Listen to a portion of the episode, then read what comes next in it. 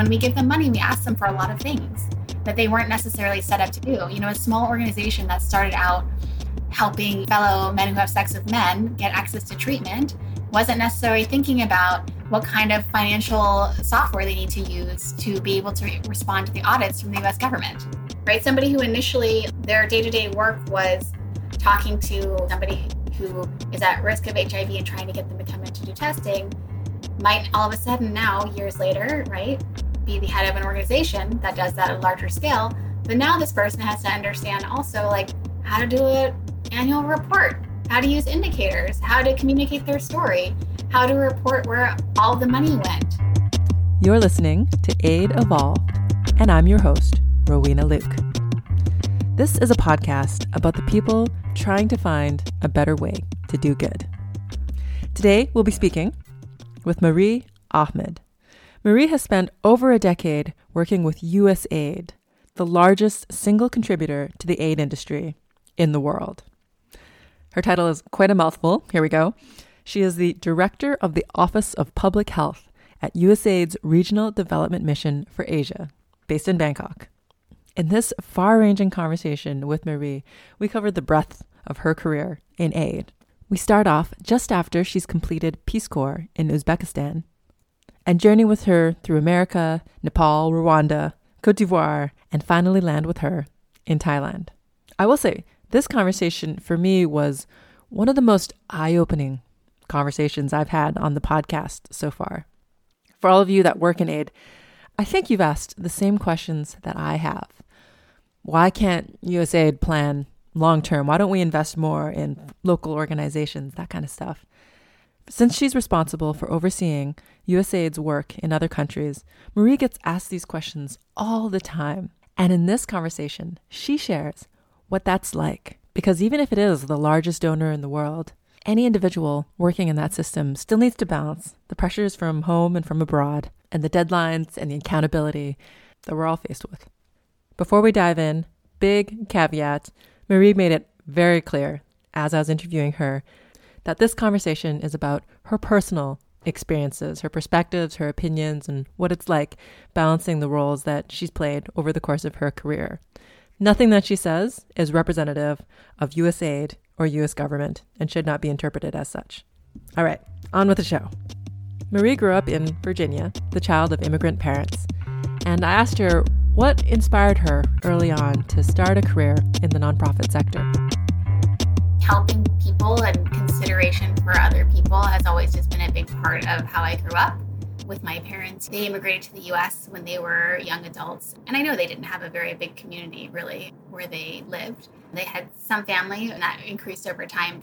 They were always very eager to build relationships, especially with people who were, you know, like family. Um, and growing up, my parents, they had a television repair shop uh, in Virginia my dad still has the shop and uh, they used to fix tvs like they would go do repairs like in people's homes back in the day when tvs were huge right? And you can't just like take them anywhere easily those were the days. so my dad used to do a lot of service calls at homes for older people and as people aged and they were kind of just a lot of them by themselves their families had grown up and gone away my parents would take us my brother and i to go visit them on the weekends just to you know bring a little cheer to some people who are otherwise probably going to have you know a little too much time to themselves i mean as long as i can remember we were visiting people just to brighten their day kind of thing just to huh. make their day a little better nice. it's always been a part of what my parents have instilled in me it came very naturally to always look for volunteer opportunities when i was younger to help out in smaller ways and just something that I was part of how i always thought i wanted to be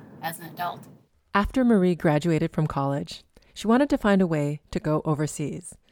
And she wanted it to be cheap. After all, she was just a student. So she applied to the American Peace Corps program. Here's how she reacted when she found out that the Peace Corps had placed her in Uzbekistan. Yes, yeah, I actually thought it was a mistake when I got the invitation. The turnaround time was so short. I called them. I was like, "Is this correct that you want me to be ready to leave in like four weeks?" I was like, "I have a current job." They said, "Well, yes. We didn't. If we, if we didn't think you could make it, we wouldn't have sent it to you." I was like, "Okay, then." so you went to the Peace Corps. You worked in the nonprofit. How were those experiences? Similar or different than what you were expecting? Maybe when you first got started. I don't think I really had any expectations for Peace Corps. So maybe we'll set that one aside. I think the nonprofit sector, I think was for me as a you know as the first job out of my master's program, or even actually while I was in my master's program, I started working. It was it was a lot more. Yeah, I can't think of another word other than grunt work. Every organization needs its grunt work. yeah, and I'm grateful for it. Actually, I think that it's a, it actually is a really important part of the way that I manage now because I I still very clearly remember what I had to do when I first started. Uh-huh. Kind of just the repetitive tasks that I had to do or whatever. You know, actually, sometimes yeah. I still like to do those now. I'm like, I'll put together binders for you. It'll give me like I can be productive with my hands while taking a mental vacation for like you know the next 20 minutes. I hear you. But you know, I think the part that was really shocking to me was the pay. Oh. I have to be very frank about it. I think that was the most shocking part to me. What were your expectations and what was the pay? This whole thing that you hear now, right? Like about like unpaid internships, right? You know, the fact that the entry level jobs are quite low paying, even when you're in like an expensive city, right? And so you mm. can't even cover your costs of living. Just a lot of talk about how people are excluded from this kind of work because of their own situation. They don't have the luxury of taking a job that doesn't pay or that doesn't pay enough, right? And so that automatically excludes people. That had not really occurred to me before, and nor had I felt it in such a real way. I mean, I was fortunate that I was able to do it. I really had to scrimp and like really be very mindful of everything that I did and spent money on. But um, mm. but I was able to make it work, and I know a lot of people, like I said, don't have that luxury. That was, I think, the biggest shock to me all the work part I was like ready for. the actual like clerical administrative or like data entry type stuff that I was expecting I could handle that. But it was this other piece I had never really considered that I think was the biggest eye opener for me. Yeah, you point to a really interesting thing that a lot of people don't see directly, which is that the way that it's structured with the pay, you know, as you mentioned, is only a certain a kind of person can start doing this kind of work. And it's if you need to support, you know, like lots of extended family members, then you're not going to have that option. And what does that do to the sector overall, you know, when it's staffed by all these people who necessarily come from richer families or families that have more freedom. Um, so I think even though it's a, it's like a little, it's a, it's a microcosm of your experience of it, it speaks to an interesting, like I think it has a lot of implications for the kind of people that make up the sector. I'm really glad that you pointed that out. Have you heard this saying that the, the Foreign Service is pale, male, and Yale? I have not. Wow, that's that's that's memorable. I think the US government is very well aware of these challenges related to diversity in the workforce. And both the Department of State and USAID are taking steps to address them. The Department of State recently announced Ambassador Gina Abercrombie-Winstanley as Chief Diversity and Inclusion Officer at the Department of State. Awesome. Within USAID, also, as a staff member, just seeing the email traffic, I've already seen so much movement around people clearly stating their positions, first of all, which is important to hear from leadership, right? Nice. But also That's great. interest groups within the agency are doing a lot of work to try to make sure that people have the opportunity to be heard and to listen to one another. You know, there's been a great series of webinars that um, they've been rolling out recently, uh, talking just about a variety of issues related to diversity in the workplace and people's experience as people of color or based on their sexual orientation or you know any like a wide variety of issues. And i think that it's it's really been great to see that kind of activity because i don't think i've seen it at this level since i started. Yeah yeah that's phenomenal. I mean it's a reflection of what we're talking about right now. It takes a certain level of privilege to work in the development sector that generally might start out much more low paying or you know the government service which also starts out generally lower paying right than if you look at private sector counterparts. I remember hearing that myself when i started at usaid i had colleagues that had to relocate from other parts of the country and colleagues who had families and moving to dc which cost way more than wherever they were living before right and coming with family the cost of daycare. They're like we don't know how we're going to do this. But of course the ones that i met had already taken the job so they figured it out um, even myself, when I first joined the first tour, I was like, oh my gosh, the cost of just like getting yourself ready overseas is not um, not small. Let's talk about that. Let's talk about your move into USAID. Tell me about those first couple years. So I started at USAID under um, the Development Leaders Initiative Program or DLI program. It was a massive the first kind of massive hiring initiative that USAID had had in many years. USAID tends to hire in cohorts like this um, because they need congressional appropriations to hire. So I came under the DLI Initiative in 2009, July 2009. And so the first um, kind of year or so, it was a little less than a year, uh, was training in Washington, kind of getting, you know, the 101 of USAID, how it works. And then um, the first assignment's directed. So I was very lucky to be directed to Nepal for two years. Yeah. Um, and that was kind of my first, that was like the field training, essentially, like learning how a mission works and what a health office does. And why do you say you were lucky? Um, I think, like in a lot of ways, I mean, Nepal's an amazing country with amazing people, but also I think that uh, I really lucked out in terms of a mission that was really well organized, well Hmm. run, had really had really seasoned, you know, American and local staff. So I learned a lot, and because they were co-located with the U.S. Embassy, I also got um, more of a insight into how you know that relationship works together and can work well, you know, or the challenges that are associated with it. So I, I think in, I didn't realize it as much at the time, although I quite enjoyed my time there. But in retrospect, as I heard, you know, kind of varied experiences, I realized just how lucky I really was to start out there. It gave me a really good start. Yeah, yeah. No, that sounds like a great a great orientation. And from there you moved to Rwanda? Yes. Then I was in Rwanda for four years. Gotcha. What kind of work did you dive into when you were in Rwanda? So I originally arrived there as a health service, a health system strengthening team leader. Um, but because of uh, some unexpected turnover, um, I ended up basically serving as the acting health office director for three of the four years that I was there. That's a long time. Yeah. It's a you know, it's, I feel like it's it's longer than I typically think of when I think of like an acting role. Yeah, it's one of those you kind of take it six months at a time. You have a plan, it didn't really work out, and so before you know it, three years later, oh, Yeah. that's what I've been doing. Did you kind of feel like you had to dive in on in the deep end because of the rapid shift? It was definitely thrown into the deep end, but fortunately, with uh, plenty of life preservers. I have to say, I had. Like, I think I've been very fortunate in my in my time at USAID. Um, I had excellent support from mission management and other colleagues and resources from Washington. You know, I think that's um, one thing that's kind of remarkable about USAID. The way that it's set up is, you know, it's really a decentralized agency, and the missions have a lot of autonomy and agency. And but headquarters is really there as a resource and support as well. Nice. So there's always someone to phone home to, essentially. Nice. Yeah, yeah, that sounds like that sounds like the the key thing to figure out, you know, the balance between headquarters and country offices. I think in in many of the many of the people that we've talked to are kind of caught in that in that balance. Uh, you know, like how much how much lean one way, how much lean another. And there's no there's no perfect answer.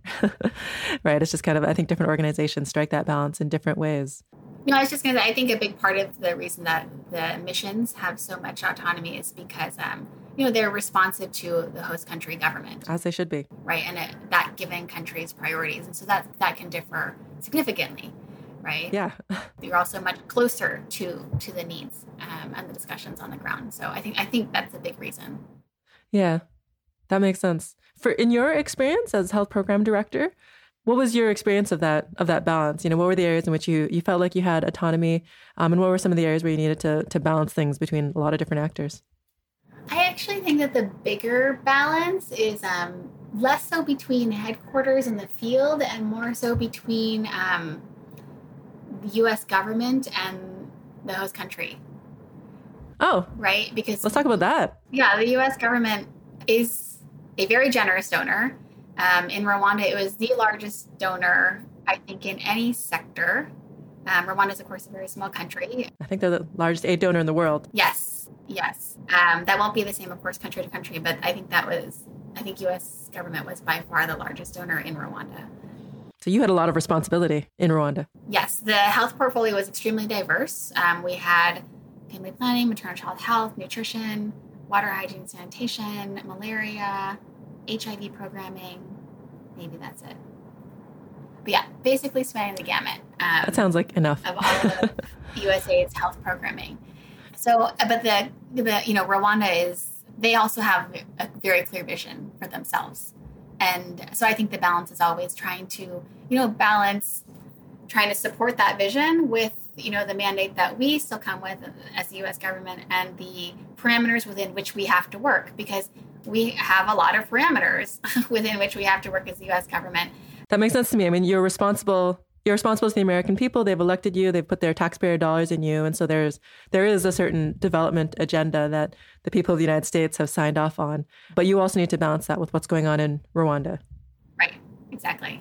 So I think that you know, you know, when we do like some of the operational plans for the different types of funds, you know, it's always a collaborative process with the host country government, right? You meet with the Ministry of Health officials and talk about their priorities, you know, the priorities that we are able to support, and then what that might look like but uh, but they don't always match exactly. You know, mm-hmm. sometimes mm-hmm. you know we might have our earmarks and things from the U.S. Congress, and they say this is how much money we'd like you to spend on you know the orphans and vulnerable children earmark um, mm-hmm. in Rwanda. Here's X amount of money, and you know Rwanda might say, okay, that's great, but we actually need more help over here um, mm-hmm. with you know I don't know treatment or something, right? right. Say, well, we don't actually uh, we don't really have enough money available for that. But here we have a lot for for orphans and vulnerable children. Let's work on this.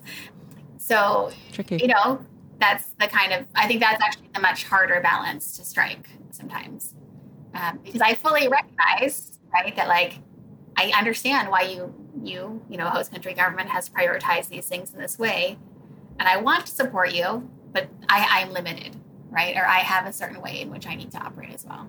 For sure. And I appreciate you calling that out because I think it's it's that kind of tension that a lot of people working in the sector they just they just don't know. You know, they don't know that you're working within those constraints, but that's just the nature of the responsibility that the US government uh, is fulfilling for for its people. Was there ever is is there a specific example of that like a program that you really wanted to you personally like wanted to push for but it was complicated to navigate that between US government and Rwandan government? I mean, I'll be very frank, like those conversations can be very difficult and they don't always come out. Some and they might come out in a way that like nobody's happy with. Whew. Honestly. That sounds like the worst. Um, and that has happened. And it's really unfortunate where we all walk away like unhappy. But I think it happens it's happened more than I would have liked. I believe it. How does I'm curious how like does when you say that, you know, Congress has earmarked like X amount of money needs to go to orphans and vulnerable children. Is someone in DC saying, you know, how does that happen? You know, like is someone in DC saying, like, you know, we need to spend X on OVCs in Rwanda? Yes. um, that that actually can it can be that specific. Yes. Why? Sorry, this is I know this is a dumb question, but I'm going to ask it. Why? No, not at all. I think that actually, you know, this is one of the things that people I would really like people to have a better understanding of in terms of sure USAID has is, you know, the, you know, US government's development agency over, you know, overseas and we provide foreign assistance. However, that money was not generated by USAID. It was allocated or appropriated to us by the US Congress. Mm. So actually, the first decision making cut happens in Congress. Oh, interesting. Congress people have a constituency, right? So I think it's important that people understand those connections and why, you know, I would say something like I am accountable to the US taxpayer. Interesting. That's fascinating. Are you saying Congress will actually say HIV is a priority or not this year and family planning is or is not a priority and like this is how much money are going to go into those specific programs and that decision happens at Congress? Yes. Actually, that's exactly what happens. So, like PEPFAR, the President's Plan for Emergency AIDS Relief, is authorized by Congress every five years. PEPFAR is it's been going on for what 20 years. That was only five years. It was an emergency plan. so every five years, when the authorization ends, Congress needs to review. Oh, interesting. Where they review the results, they review the budget, and they decide if it's a priority or not, and if they want to reauthorize the act huh. PEPFAR. That's a really good point. I think of PEPFAR as being such a major source of funding within USAID. It is. Uh, the idea that it was supposed to be short term. Yeah. I mean, PEPFAR is an interagency initiative, so it actually goes to the State Department. So it funds the State Department, USAID, CDC, DOD, um, HRSA, oh. the main ones anyway, Peace Corps also in some countries. For those of you listening who are not American, like myself, I hope you're enjoying this smorgasbord of acronyms. Let me provide a quick explainer we have State Department, which is responsible for international affairs and foreign relations. We have USAID, the U.S. Agency for International Development, which is technically an independent agency, but its administrator reports to the Secretary of State. Then we also have two separate executive departments of the US government to contend with. One is the Department of Defense, and the other is the Department of Health and Human Services. Within Health and Human Services is HRSA and CDC. HRSA is the Health Resources and Services Administration, which primarily concerns itself with healthcare for the uninsured and vulnerable in the United States, while CDC is the Public Health Agency. Then, separately, we have Peace Corps, which is a volunteer program and, as far as I can tell, reports directly into Congress. Oh, you can imagine what it must take for PEPFAR to draw and authorize its funds across this many different US government actors. Damn. So, yeah, absolutely. PEPFAR is authorized by Congress. So is the President's Malaria Initiative, PMI. I did not know that. Fascinating. So, all, actually, all of USAID's money is authorized by Congress. Interesting. Or is appropriated by Congress every year. That's part of the reason we can't do multi-year planning either, because we have to wait for our appropriations from Congress. Oh. I know that's another pet peeve of people, right? They're like, why can't you do multi-year commitments or plan before yeah. beyond one year? You're in development. You should be looking at the longer term. Exactly. So like when you say that, it immediately resonates with me. I know a lot of people ask that question, right? Um, and host country governments ask that too. They say, why can't we, you know, decide that we're going to do this together? And mm. why can't you commit? We need some predictability to plan our own budget, right? Yeah. But uh, interesting. So in some ways, it all kind of traces back to the cycle of how things happen in DC around everything uh, in the U.S. government, like election cycles and how, how long people are in office and budget budget cycles. I guess is the main thing that we're that we're talking about. Well, budget and policy, right? With changes in administration, we always expect to see changes in policy that impact our foreign assistance. Right. For does that mean for you working in Rwanda, a big part of your job is and maybe I'm just saying what you've already said, but looking at the needs of Rwanda and then pulling apart those different things, like in PEPFAR and PMI, like what are the different pieces that we can pull together to try to find that best fit, even if there isn't like a perfect fit. Is that part of the the matchmaking role that you were playing? Um, yeah, I mean, I think that's a big part of it, trying to have those pieces come together and just nice. make sure that everything makes sense on the ground, right? Because when the money is initially appropriated, like I said, it's by somebody in Washington, D.C., right? And by the time that money actually arrives in Nepal, Rwanda, Cote d'Ivoire, Thailand, how do we actually translate that into action that helps somebody? That's a great question. And I know that you've I know the responsibilities that you've had in Rwanda. You've had similar responsibilities in, in the other country offices where you've served in Cote d'Ivoire and in the regional office for Asia. As you've navigated that tension, which sounds like a real fundamental tension in the system, has your approach evolved in the different countries? Um, I mean, I like to think that I've been able to take, you know, kind of learn from each uh, experience that I've had and take that to the next country and try to right. improve, or the yeah, try to improve the way that you know it might have been before. That's not to say that I don't. There's not like great things also that I find when I arrive in a place. Um, but I mean, it's kind of just a general premise that you can always do things a little bit better, right? Like you were saying at the beginning. Yeah. Um, so I think that that is one of the advantages of having this type of system within USAID for the missions, where the foreign service officers, so that's just myself, cycle every two to four years um, mm-hmm. and kind of help with the cross pollination and bring yeah. some of the lessons from other countries um, or other offices uh, to their current one.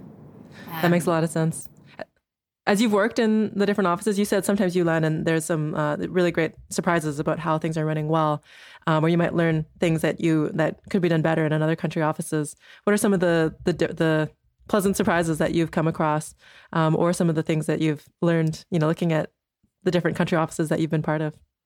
I mean, I'd say, so I think one of um, the biggest pleasant surprises that I can think of off the top of my head um, is probably in Cote d'Ivoire. Uh, when I arrived there, I think two surprises. One, I had um, I had arrived there think, thinking that it would be a predominantly PEPFAR program, predominantly HIV focused program. Um, I think it was like ninety percent of the budget or something like that. But by the time I left, um, we had already started. We were able to start the malaria program, the PMI program. Uh, in Cote d'Ivoire, and we were already planning for maternal child health and family planning programs as well and those were huge needs in Cote d'Ivoire. You know, I think wow. just traditionally because West Africa is francophone, um, the U.S. government has not had um, as large of a presence, and so you know, the, and because of also civil conflict specifically in Cote d'Ivoire, the program USAID had to close down there. and then had just had reopened very slowly and you know started with just the hiv program so there was no other programming there at the time but you know in the two years that i was there i was able to see huge evolution in that program in terms of you know broadening into areas where like support was so desperately needed especially family planning yes. um, so that was one pleasant surprise and the other one was i think from the team there i learned a lot about data visualization from the uh, Ivorian team that worked really? in the office there how so yeah um, they had a GIS specialist there who made mm-hmm. amazing mm-hmm. maps and helped me understand um, how you could, you know, use data and so data and spatial relationships in a, in a variety of different ways to target programs. That's so awesome. That That's incredible. Exciting. Yeah, yeah, it's great to yeah. have that uh, that learning as you go to the different yeah. country offices. Yeah. And I should say, two years is not a very long time, so I cannot take credit for any of those things in terms of expand, a little bit of credit. expanding the program. A little bit of credit. but very pleased to be able to be part of it. yeah, I, mean, I was going to say, like, that must, that sounds like a very exciting time. You know, if you're there when the family planning program is being born, I imagine there's some pretty seminal decisions that are being made about how it's going to start, you know, and who it's gonna who it's going to start with and things like that. Um, did you feel like you were part of that inception, you know, that like the beginning of these new programs? And what was that like? Yeah. So, um, well, on the family planning one, that came kind of like came towards the end, so I didn't get as much time on that one. But uh, but it's exactly that. I think it is very exciting to to come in, like I said, knowing that you can help to fill a really great need, and that people are really excited to pick up this work and just start talking to people. And I think you know, there's a lot of excitement in the beginning, but like, what could we do? You know, there's yeah. so many things that we could do um, and so many results that we could potentially see really quickly in terms of really impacting people's lives, especially when you work in an area like service delivery, right? It's very direct. So, yeah, no, I think it's very, it's very exciting. Makes sense. I imagine it's like on, on the one hand you have a lot of excitement on the other hand you have the fact that these programs haven't run before so you need to lay a certain amount of groundwork part of your role in that is striking the right balance between the the idealism and practically what's going to get done in year one or in year two is that right yeah, I think especially in my um, in my role as the, the office director, that's part of the less fun part that I probably have to remind people about is all mm. of hmm. the rules um, and the, just you know all making sure that all of the steps are followed because you know it's new for the team also. So even if a team has been there for many years, it's a new area that they're going into um, and aren't as familiar with, and all the you know things that come with that. So um, so yeah, it definitely is. Uh, there's the excitement, but also, as you said, the just making sure that as much as we need to think about the big picture, that all the T's and the you know T's are crossed and I's are dotted as well. Mm-hmm. That that makes sense. Um, I think there's your your part of your responsibility, as you're saying, is to is to make sure that you're following process appropriately, and part of the reason for that is is the accountability that you have. You know, you need to make sure that you're accountable to to DC, that like the the indicators are there, and that you're you know you're you're using taxpayer money responsibly, um, and part of that means following process, even when it's a long process. Yeah, everything we do has to be able to stand up to an audit.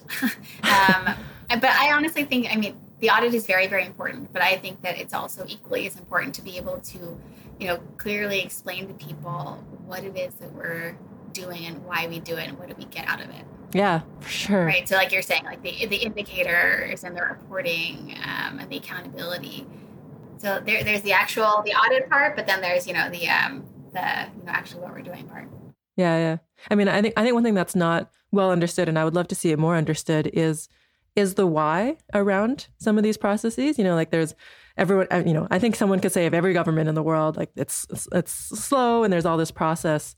Um, but if people can understand uh, this process exists so that we can get this outcome, this process exists so that we're accountable to that actor, then it just creates a little bit more empathy, even if it can't it can't be done any faster. I know. I know that it's really not satisfying to hear that you know there's a reason for all of this um, because it's it's so slow. Like the process is very heavy with the U.S. government. I mean, it's better to hear there's a reason than that there's no reason.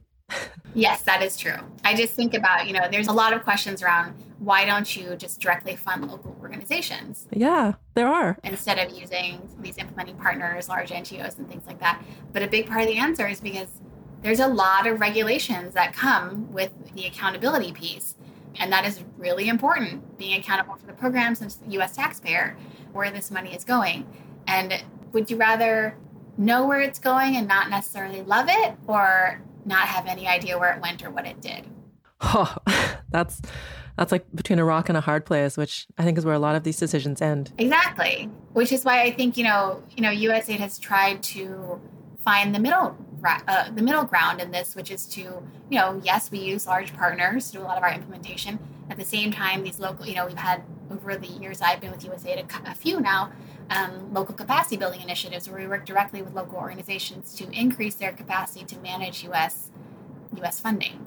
Because when we give them money, we ask them for a lot of things that they weren't necessarily set up to do. You know, a small organization that started out helping, you know, fellow men who have sex with men get access to treatment wasn't necessarily thinking about what kind of financial software they need to use to be able to respond to the audits from the US government. Right? That's a great example. So, that's a great example. Like in terms of helping them figure out how to do that, that takes time. Right? Somebody who initially, like I said, their day-to-day work was or might have been talking to, you know, somebody who is at risk of HIV and trying to get them to come in to do testing might all of a sudden now, years later, right, be the head of an organization that does that at a larger scale. But now this person has to understand also like how to do an annual report, how to use indicators, how to communicate their story, how to report where, you know, all yeah. the money went. Yeah, yeah, and maybe maybe their their passion and what they're good at is connecting um, with men who have sex with men and like delivering programs, and maybe they just aren't great with financial software, or with you know with or with diligently reporting every week. or I remember actually at one point I had a conversation with an international partner who had um, a group of sub partners, and we said, you know, are any of these sub partners uh, good candidates for direct funding from USAID? And they said, listen we're not saying this to to make this hard for you, but they're like, they don't really want to deal with you. You know, like the internet, they, you know, they said the local partners are very happy to have us essentially as the buffer. Like we deal with the donor, we deal with the reporting, we help them, you know, keep all their oh, books straight. Yeah. While they can do what they're good at. They don't necessarily want to deal directly with the donor and all of your demands and you guys calling them and saying like we really need this report or we need this tweet or we need this fact sheet. yeah.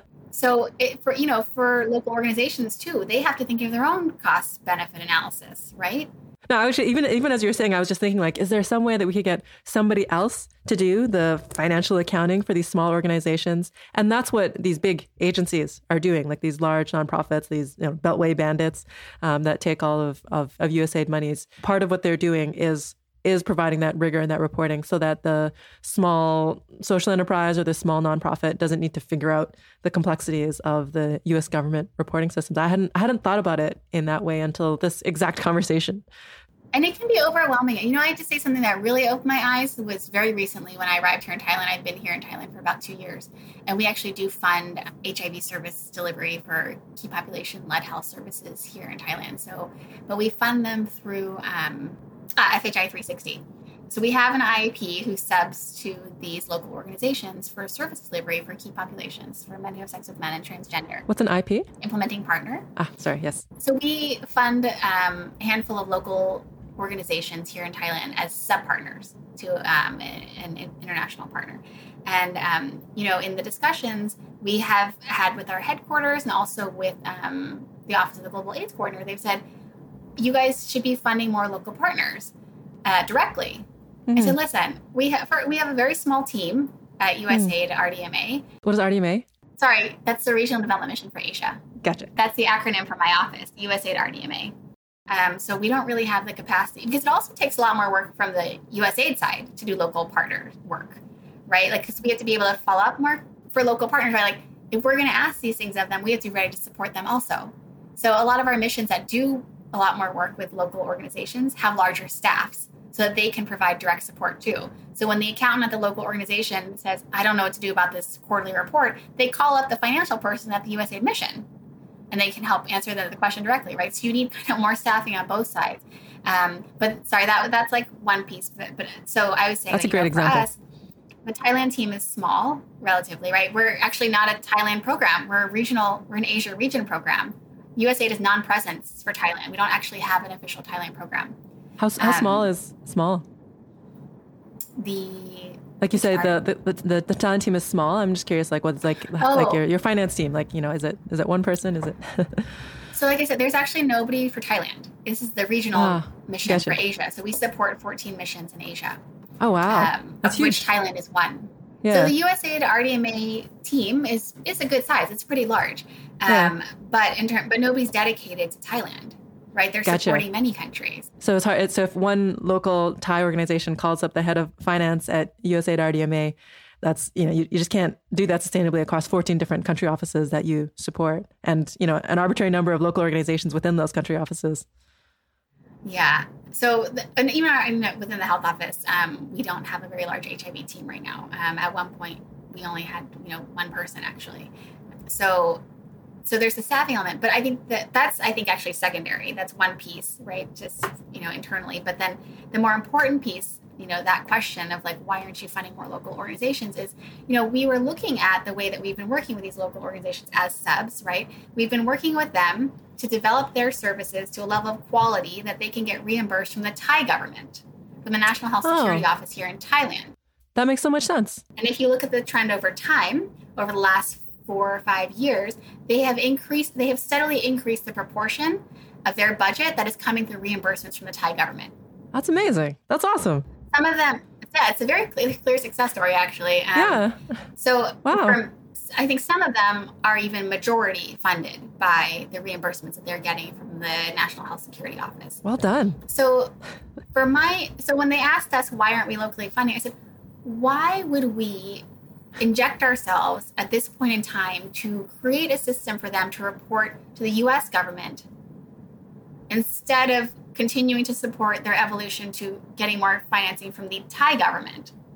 Right, right, right. Because uh, the Thai, the U.S. system is completely like we have very specific criteria that don't match most other donors. I mean, a lot yeah. of other donors will defer to our systems. We have a lot of requirements, um, and oftentimes they'll answer like it answers the same needs that some of the other donors will have. But you know, if, if these organizations are on a nice glide path already for the Thai government, it just didn't make sense to me to try to like anything that we would do at that point is a derailment in my opinion yeah, I mean, I think people don't realize that there is this whole reporting system that necessarily needs to exist and why it exists and what onus it creates on a small organization. Like, you know, for me, like I'm I'm as, as much fan as anyone of supporting local organizations. But if you tell me that that means that local organizations all need to hire like three dedicated accounting finance people, then I'll be like, no, that's crazy. You know, that's a lot of these organizations are 15 people to begin with. And from this conversation, I get why it's hard. and I appreciate you pulling that up it's almost inevitable that it like you know to feed the beast you kind of, you have to create a little one right? Like they, they, kind of have to be they kind of have to be matched in a way like i said you know like you know at the local organization if the finance person has a question who are they going to call? Right? Like they need someone to call. So then like do you have that kind of counterpart on your team? Otherwise you know how do they get help but I think the bigger issue for me that I've seen, especially in Thailand, is or the bigger, or I guess the clarity that I've gotten from from seeing this situation in Thailand is really, you know, if USAID or the U.S. government really doesn't intend to be there forever, then we need to really think about, you know, what direction we're headed in. And in some countries that are farther along, like Thailand, for example, we don't need to be messing with what seems to already be working. Um, we want to support that. Um, even though, you know, it doesn't look great, honestly, for us when they say, how much of the, what percentage of your budget goes to local organizations? I'm like, zero.